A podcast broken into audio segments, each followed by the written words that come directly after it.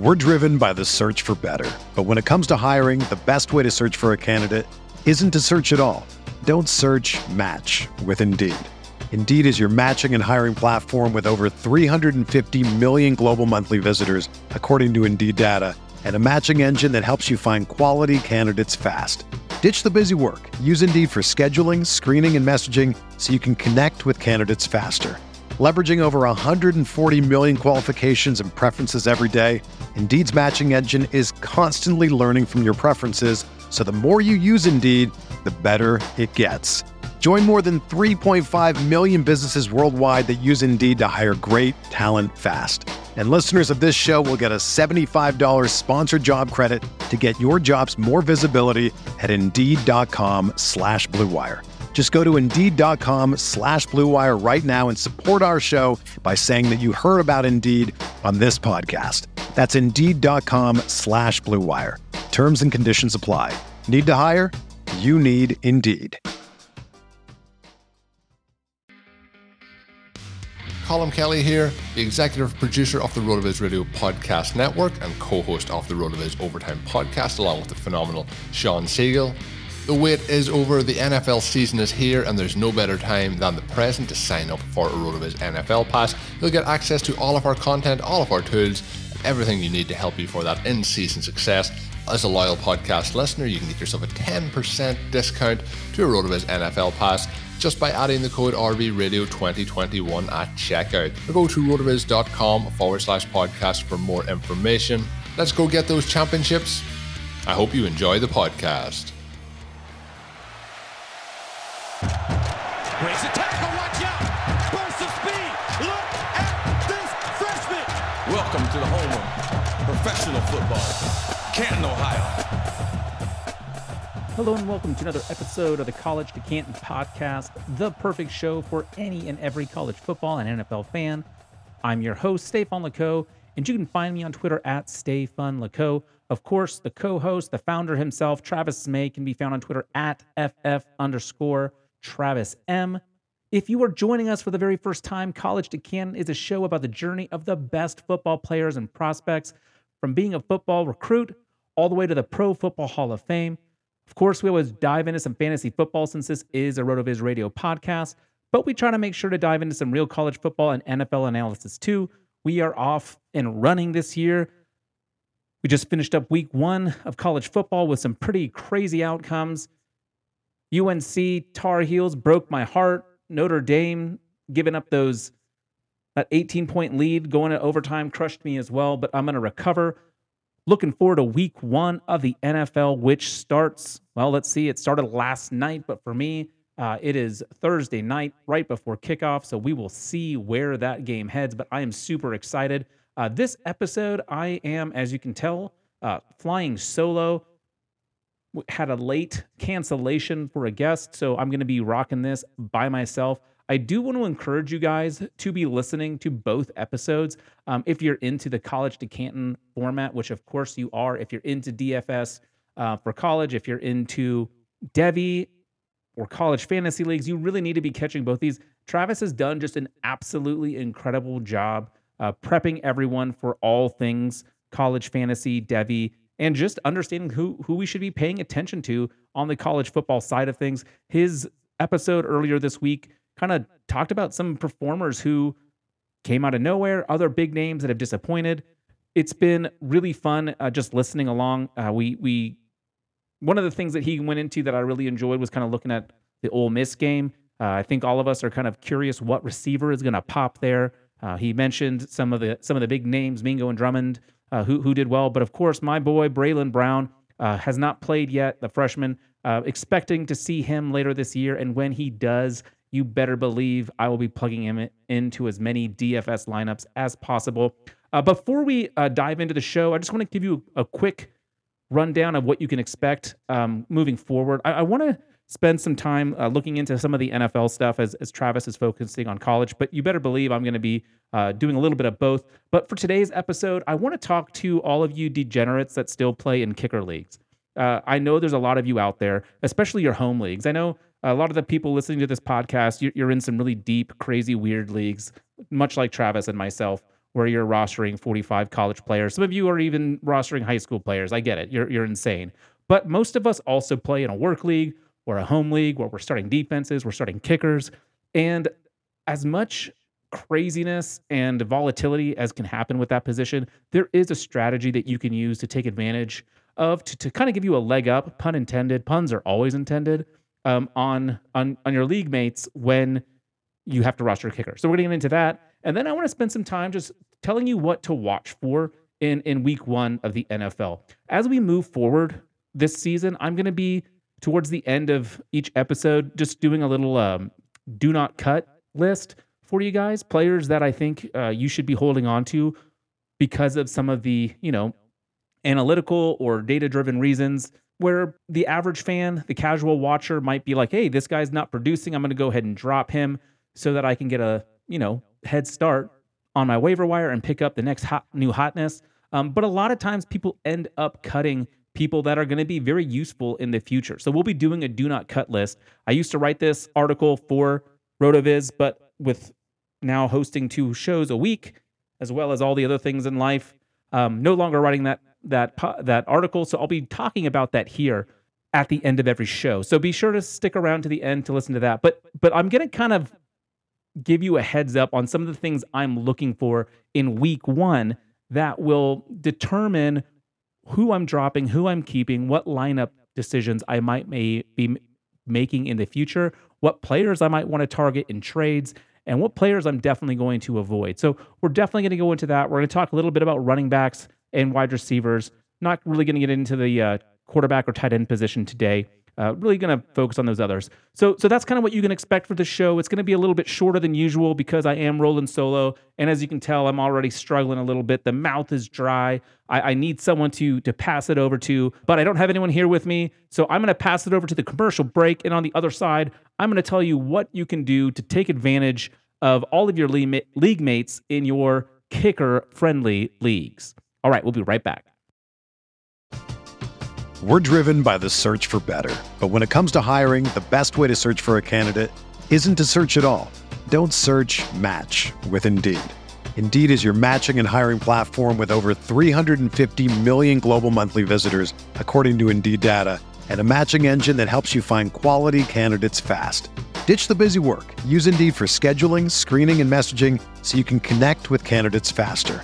Leveraging over 140 million qualifications and preferences every day, Indeed's matching engine is constantly learning from your preferences. So the more you use Indeed, the better it gets.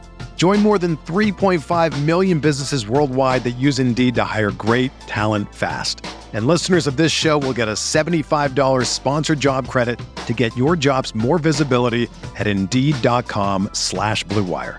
Just go to Indeed.com/Blue Wire right now and support our show by saying that you heard about Indeed on this podcast. That's Indeed.com/Blue Wire. Terms and conditions apply. Need to hire? You need Indeed.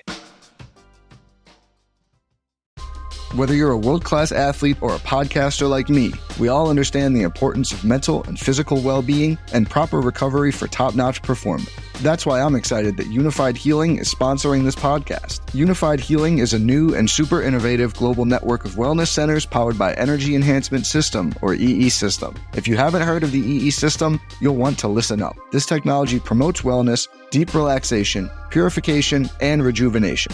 At hundreds of locations across the globe, access to a center is easy and affordable. Interested in experiencing the EE System technology for yourself? Go to unifiedhealing.com/Blue Wire to learn more and find a center near you.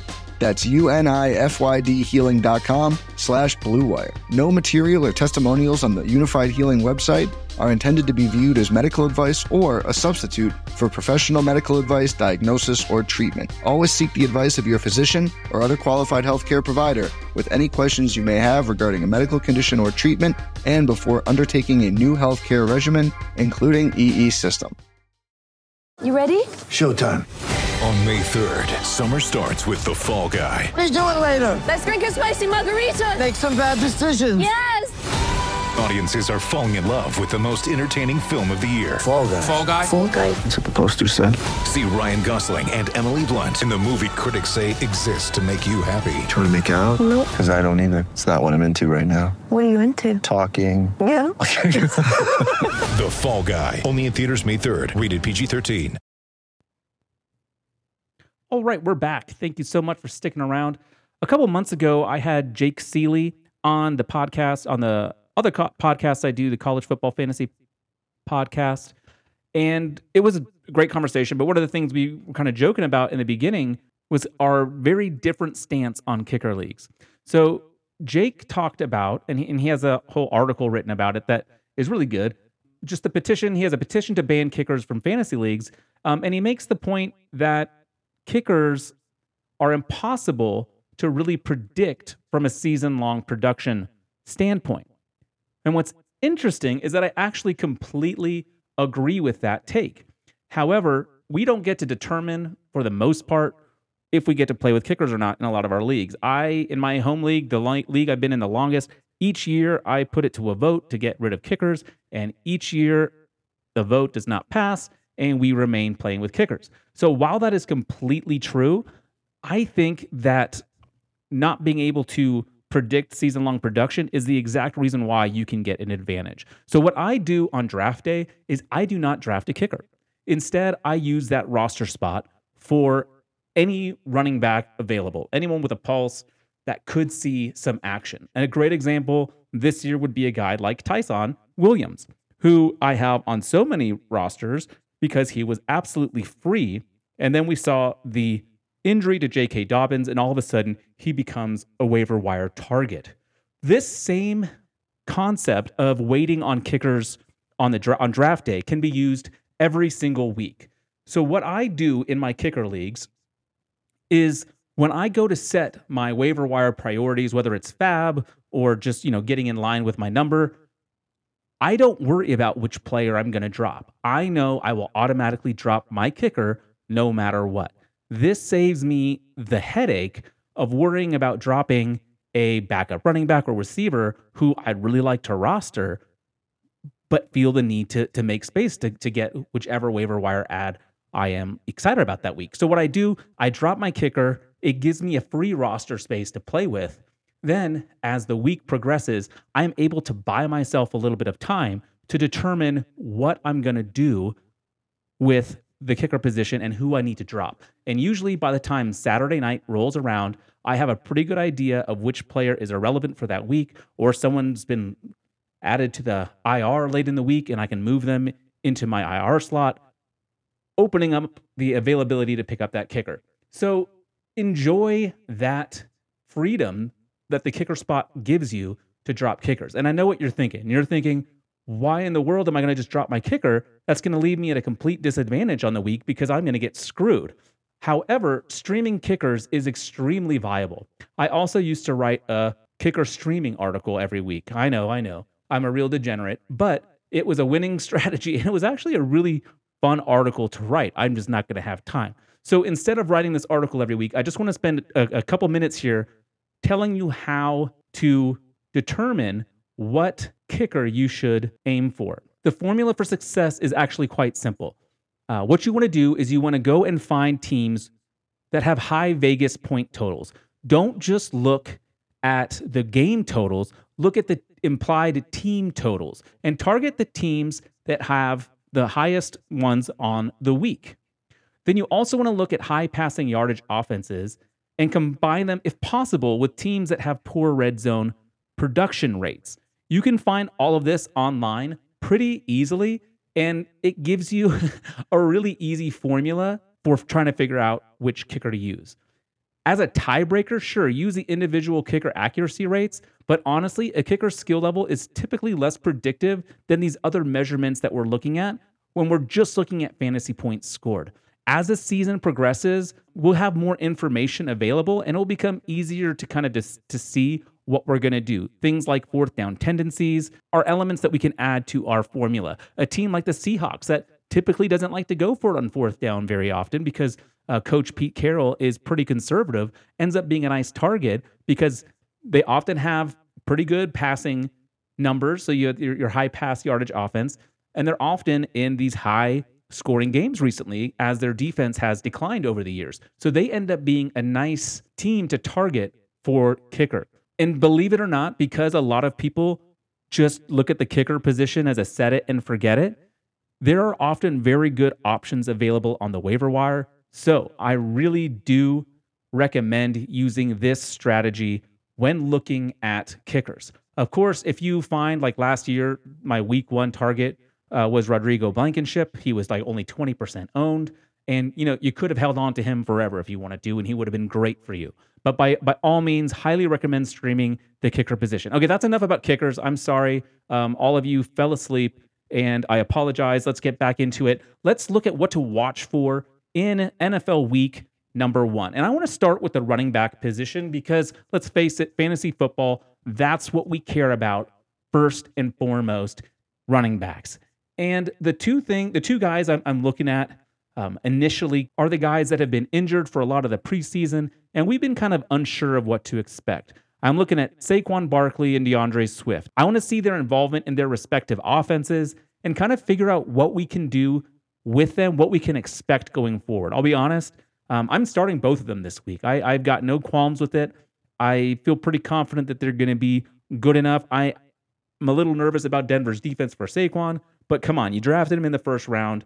If you have him, I'm going to plug and play him, but I'm curious to see what he looks like, to see how healthy he is after missing so much of last year and not practicing a lot this offseason.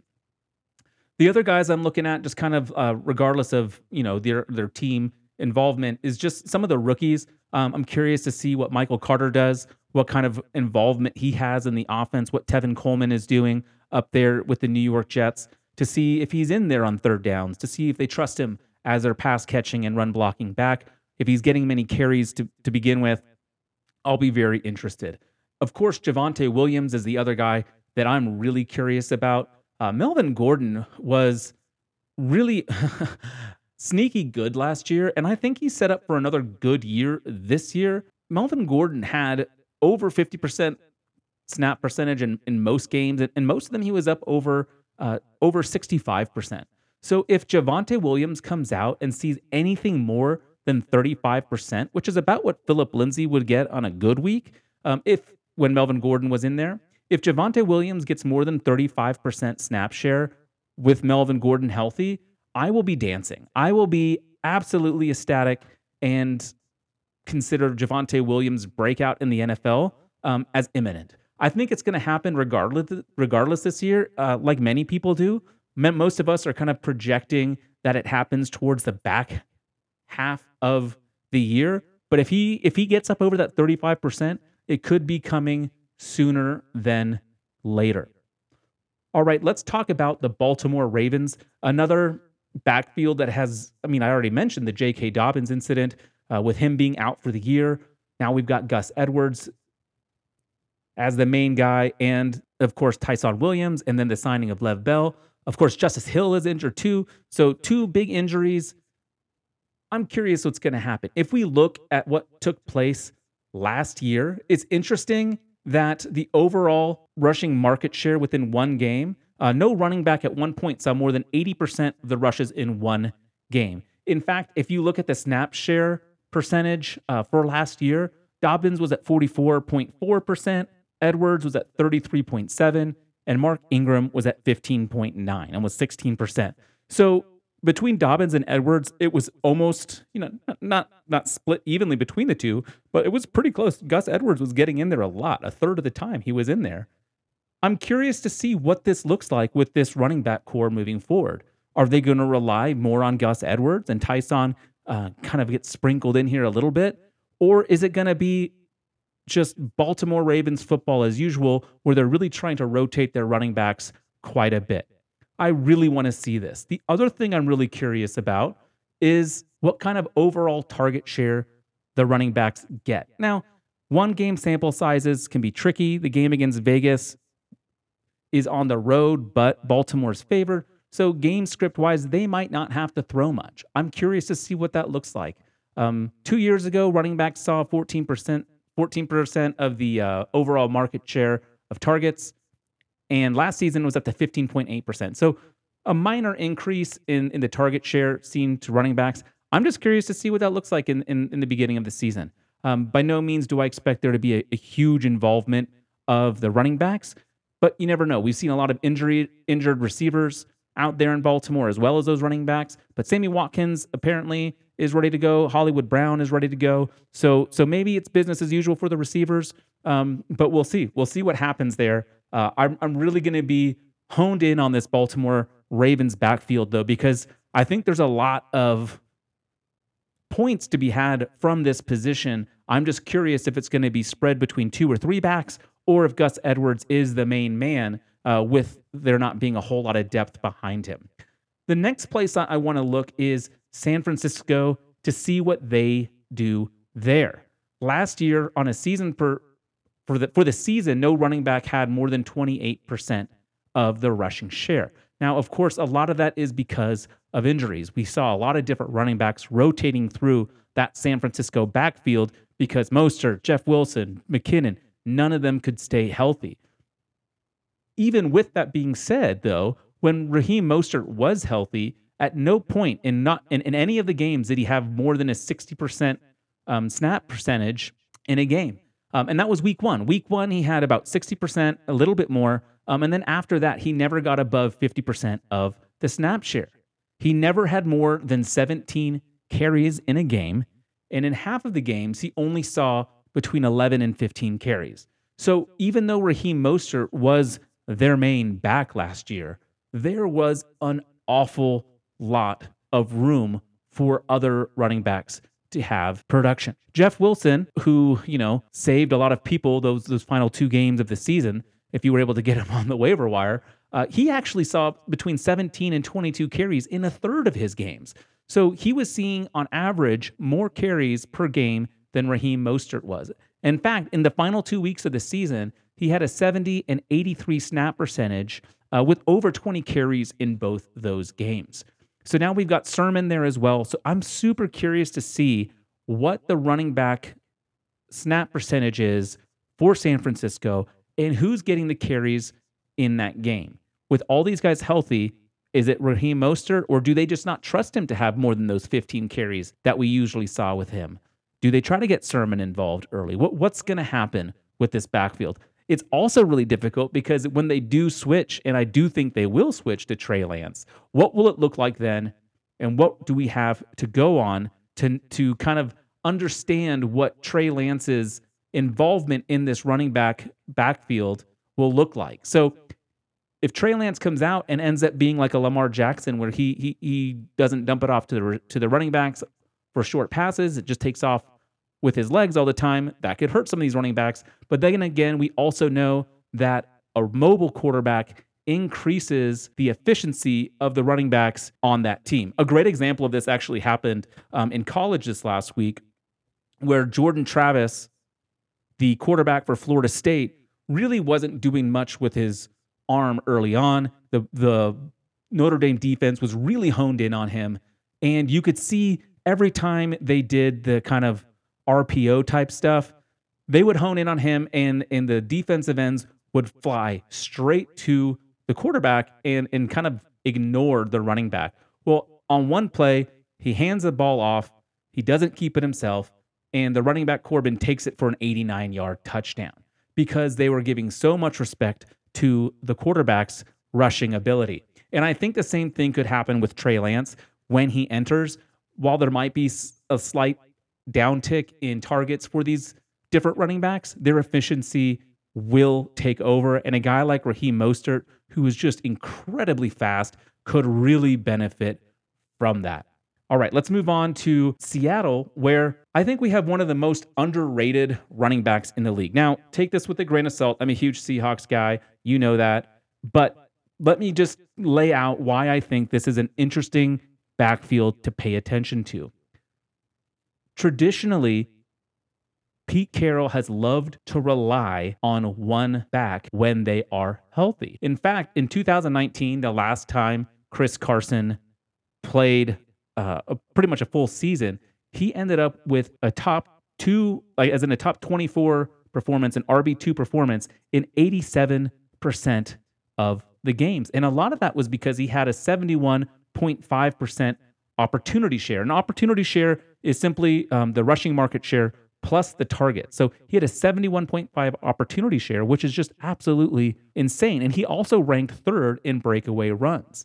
Now, a lot of this is because there's so many weapons in Seattle. You've got DK Metcalf, you've got Tyler Lockett, you have a lot of really explosive wide receivers who can do a lot of damage deep. And so the Seahawks often see a pretty light defensive front. In fact, on just over 46% of Chris Carson's carries that year, it was against a light front. So he's not having to worry about a loaded front, 8 men in the box, nothing like that. He gets a light front on almost half his carries, which is why he's able to be so efficient. It's interesting, though, that Chris Carson gets labeled as injury prone because in the past 3 seasons, Carson has actually played in 41 total games. That's the same number as Derrick Henry. It's more than Dalvin Cook, more than McCaffrey, more than Saquon Barkley, and more than Joe Mixon. So I know those aren't like the most healthy of running backs, but I'm telling you, Chris Carson is not as out of it as you might think. I really think this is a backfield to target, and there's not a whole lot of depth behind him. So if you can get Chris Carson early, man, I highly recommend trying to trade for him right now before he explodes. But otherwise, this backfield is one to target. If you can't acquire Chris Carson, I highly recommend, if you have a deep bench, try to get Penny or DJ Dallas, because either one of those guys, if given the opportunity, will see the bulk of the carries and opportunity share in this backfield because it is so highly concentrated that it's one that you want to target. Whoever's running the ball for Seattle, whoever's back there, is going to be someone worth using. I remember last year, Carson was out, Penny was out, and DJ Dallas got the start, and he absolutely crushed. So you really want to focus on that because the way that offense is schemed, it gives a lot of opportunity for the running back. All right, let's move over to Miami. This is another one where the running back, Myles Gaskin, saw a ton of action last year. He was 11th in opportunity share at 68%, despite only playing in 10 games. So if he would have played in all 16 games, it would have absolutely smashed. He had at least 4 targets in every single game except one. Myles Gaskin was last year the absolute definition of a workhorse or a bell cow or whatever animal you want to associate with him. The question, of course, is what happens now that they brought in Malcolm Brown? Well, Malcolm Brown was was undrafted in 2015, and last year he had 101 carries on this season. He only had double-digit carries in a quarter of his games, though. So what should we be looking for here? Well, what I want to see is what kind of snap share Myles Gaskin is going to get. Last season, in games that Myles Gaskin started, because of course he wasn't the starter coming out of the preseason, in games that he started, in games that he was actually like the lead back, there was only one game where he had lower than 60% snap share. So that is my key number. I want to see at least 60% snap share for Myles Gaskin. Otherwise, I want to see, ideally it's going to be closer to 70. But I'm telling you right now, if he sees a 50% snap share but breaks a long one off or sneaks into the end zone and gets a touchdown, I'm still going to be worried. If his snap share is less than 50%, he is going to be a sell candidate for me because it means that Malcolm Brown is going to be, or Savon Ahmed is going to be more involved in the offense than maybe we had anticipated or hoped. So check those numbers out. And of course, I'll be here to help you with some of this next week. If you're, not wanting to look at all these snap percentages, I'll be here for you for that. We'll go over some of this, but that's what I'm looking for. I want to see if there's a change, if there's a change in the philosophy, a change in the plan, the overall exact outcomes, his efficiency, the amount of touches he gets is almost secondary. Obviously we want to see him involved, but really to me, it's how much is he on the field compared to the other backs. Okay, the last running back situation I want to look at before we jump over to some of the wide receiver situations is in Las Vegas. Everyone knows Kenyon Drake is in town and everyone is scrambling and scared, and I get it. If you've been listening to me at all, you know that I am, and this feels so weird to say because I've never said these words but any other season except for this one. But I've become a Josh Jacobs truther, and it's a very scary, lonely, isolating place, and it's not one where I feel comfortable. Everyone's nervous about what it could mean for Josh Jacobs now that Drake is in town. Even, you know, friend of the show, JJ Zacharyson, pointed out like Josh Jacobs as a fade candidate. 2 years ago, Jacobs entered the NFL as a late round first pick and the first running back selected in the 2019 draft. And he had a tremendous impact for the Raiders, rushing for over 1,100 yards and over 4.8 yards per carry, which is great. He followed that up with the following year with even more yards, but his efficiency dipped and everyone started panicking. We didn't see the involvement in the passing game that maybe we hoped we would see. But again, you have to remember this in context. People were hoping to see Josh Jacobs become the next Ezekiel Elliott, the next Saquon Barkley, the next locked and loaded first round running back for your fantasy drafts. And that didn't happen. And you're absolutely right. Josh Jacobs should not be drafted in the first round. But I'm telling you, in the fourth or fifth round, he is an absolute steal and someone that I am completely confident in playing because the volume is there. In fact, even though we are so down on his receiving acumen, he had 45 targets as a running back last year, which was 24th amongst running backs. It's more than Jonathan Taylor. It's more than Antonio Gibson. It's even more than his new teammate, Kenyon Drake. We know that Jalen Richard is out injured. Devontae Booker is no longer there. So even if Kenyon Drake soaks up some targets, there were quite a few, 44 in fact, between those two players that are vacated. So even if Kenyon Drake dips into those, there should still be plenty for Josh Jacobs. So what I'm looking for is any kind of involvement in the passing game, to me, is an absolute win.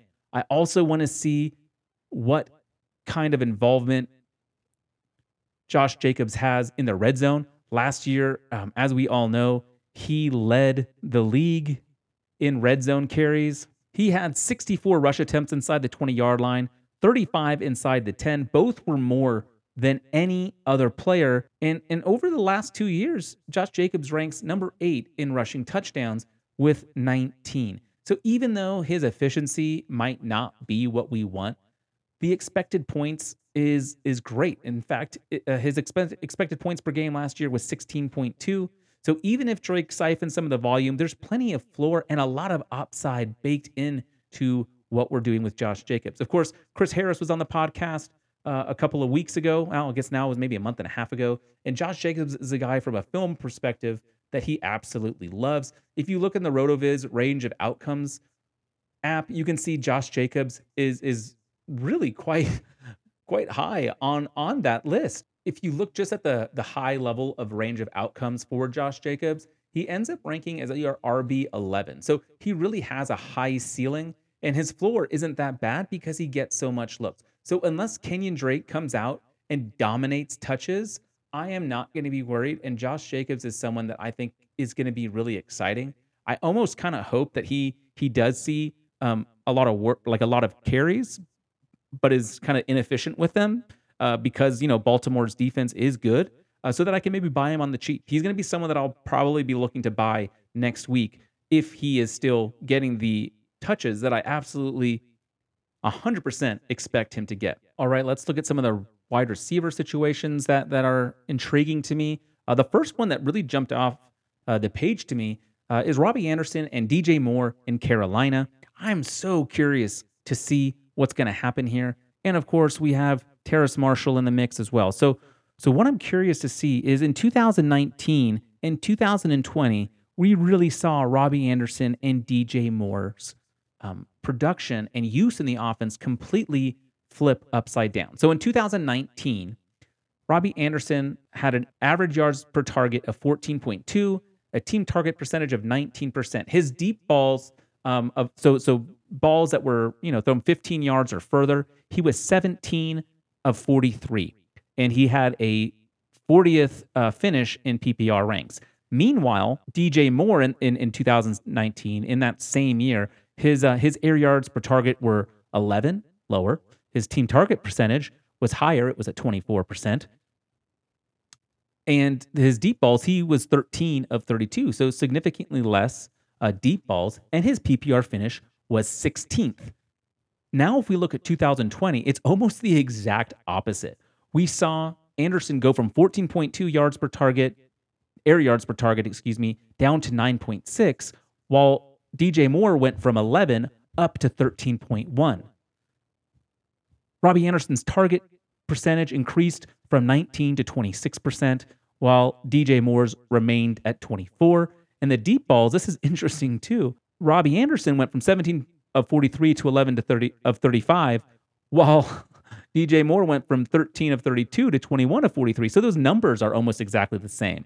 And the big key finish to this argument is where they ended in the ranks. So Robbie Anderson went from 40th in 2019 to 20th in 2020, while DJ Moore went from 16th to 36th. So the more valuable receiver in this offense is not the guy getting the deep balls. It's not the guy getting those YOLO balls. It's in fact the guy with the fewer or the lower air yards per target. So that's what I'm going to be looking for. Which of these wide receivers is going to be in that role? Who's getting the lower air yards per target? And that's the guy that I want. I kind of think it's going to be Robbie Anderson again, but you never know. So let's keep an eye out for that and see where we can take advantage having this little insight of information. The next place I'm going is Tampa Bay. And before I get into this, I want to talk a little bit about targets per route run, or TPRR. And Jacob Gibbs did a nice write-up on this. And he says TPRR correlates more highly with fantasy scoring in 2020 than any other opportunity-based stat. So he looked at players that had 60 targets or more, and he found that the correlation between targets per route and fantasy points per route was 0.817, which was much better of an indicator than the correlation between raw targets and raw fantasy points, which was 0.763. So again, this is Jacob Gibbs. From his research, he found that targets per routes run correlates really well with fantasy points. Now, of course, this doesn't take into account just like the overall routes run, right? Because like if you're targeted on 80% of your routes, but you only run 10 routes, that's not going to be nearly as beneficial as someone running a crap ton of routes. So that is important context. But when you look at Tampa Bay, it's really interesting to see what takes place. Antonio Brown had a 26.2 TPRR, while Godwin and Evans were both in that 19.1 and 19.3 range. Brown would have ranked 8th overall in the NFL, but he was just shy of the qualifying number of 300 targets that this study used. Meanwhile, Godwin and Evans were 60th and 61st. So you can see that when these guys are all on the field, Antonio Brown is getting targeted at a higher rate per routes run than these other guys. I really want to see what takes place in this Tampa Bay game. Again, kickoff's in an hour.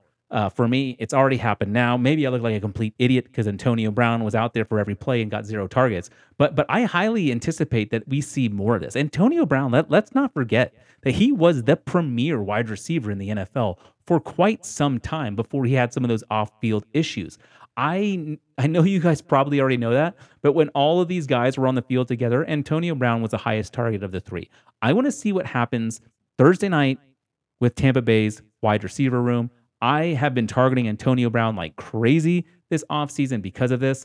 And again, if he's getting targeted heavily tonight, compared to like the routes he runs, if we see a high TPRR for him tonight compared to those other two, he's going to be the one I'm targeting in trades. So you better believe I'm going to be looking at this. I want to next go over, let's go back to Seattle. I know we're talking about them a lot, but hey, that's what you get when you listen to a podcast with yours truly.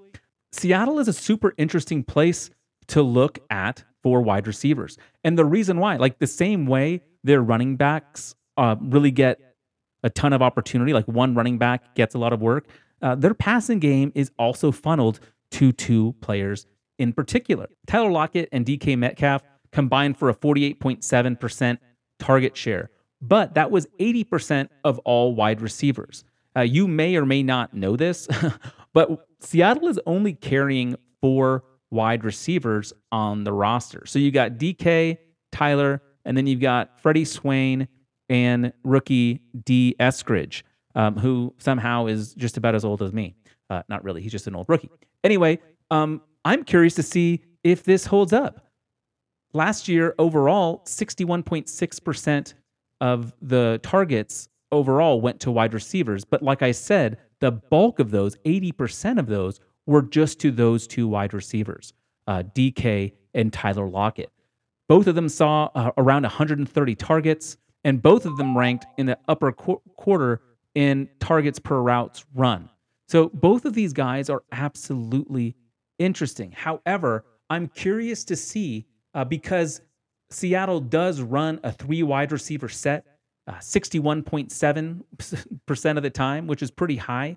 I'd love to see what this means for the wide receiver 3 on this offense, because there could be some gain. Last year, we saw David Moore have a pretty decent year overall. He ended up the year with 6 touchdowns. That's nothing to sneeze at. That's a weird expression, but you know what I mean.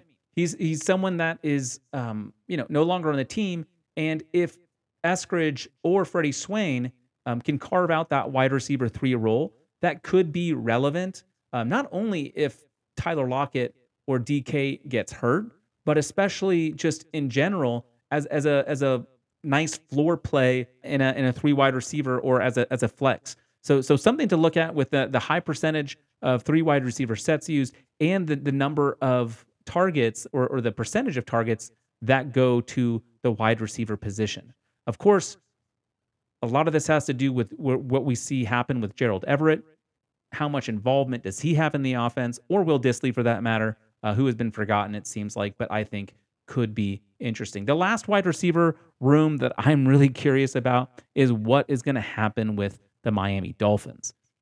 Will Fuller is suspended for this first game, so we'll have to see what happens there. Devontae Parker is going to be in there, but what happens with Jaylen Waddle, Preston Williams, and others there? So I'm really curious to see what happens in Miami. It could be a low-key, exciting offense if Tua is any good at all. Of course, they have a really difficult matchup this week against New England, but what I'm looking for is I want to see what kind of sets they come out. Last year, they were in a 2 wide receiver set 33% of the time, which was actually pretty high compared to most teams. And they were in a 3 wide receiver set 52.8% of the time. So the things I want to see is how often they're in 3 wide receiver sets. And the reason why is because if they are still in 2 wide receiver sets fairly often, between Gesicki, Parker, Will Fuller in the future, and Waddle, it's going to be pretty hard for some of these guys to really pop for fantasy football. I really want to see their 3 wide receiver sets increase a little bit so that we can determine if there's going to be enough volume to go around with a quarterback that last year wasn't super efficient. So Miami is the last place that I'm really going to see. Again, it's not so much about the players this week because Will Fuller is out, but I really want to see how often they're in these 3 wide receiver sets and where Waddle is. Are they using him in the slot? Are they using him outside? Because I think if utilized well, I think Waddle could really be a pretty exciting, pretty fun option, especially for DFS. So there we have it. Those are some things I'm watching for in week one. As I said, going to end the show with a do not cut list. Don't cut any rookies after week one outside of injuries. It always takes rookies a little bit of time to get going. Justin Jefferson didn't get going for a while last year. It just takes some time. So please be patient.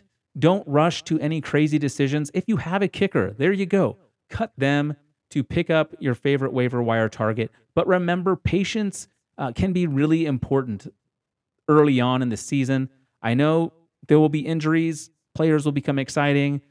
Someone will pop on a depth chart that you really want to add. But be patient. Don't be the guy that drops Nick Chubb from years back, Justin Jefferson from last year, whoever it might be. You don't want to be the guy dropping the rookie because they don't see that early season production. You're going to want to hold fast. Guys like Michael Carter, who may not get out the door quickly, will see their value increase as the season goes by, and you will much rather have him on your roster riding your bench for a couple weeks than having to drop all your fab later in the year to pick him up.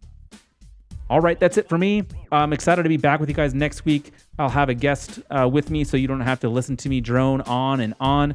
But we've got football right now. I'm going to go grab a beverage, sit down, watch some Tampa Bay, Dallas, and just enjoy it, and then get ready for week one of the NFL. I can't believe it's here. I'm super excited. I look forward to getting into it all with you. Please do, before you go, rate and review the podcast, follow along, subscribe, all that good stuff. Follow Travis and myself on Twitter. Again, you can find me at Stafon Laco, and Travis is at FF_TravisM. Thanks so much for listening. We will be back with you on Tuesday or Wednesday with Travis's episode, and then I'll be back with you next Friday. Can't wait. Have a great weekend.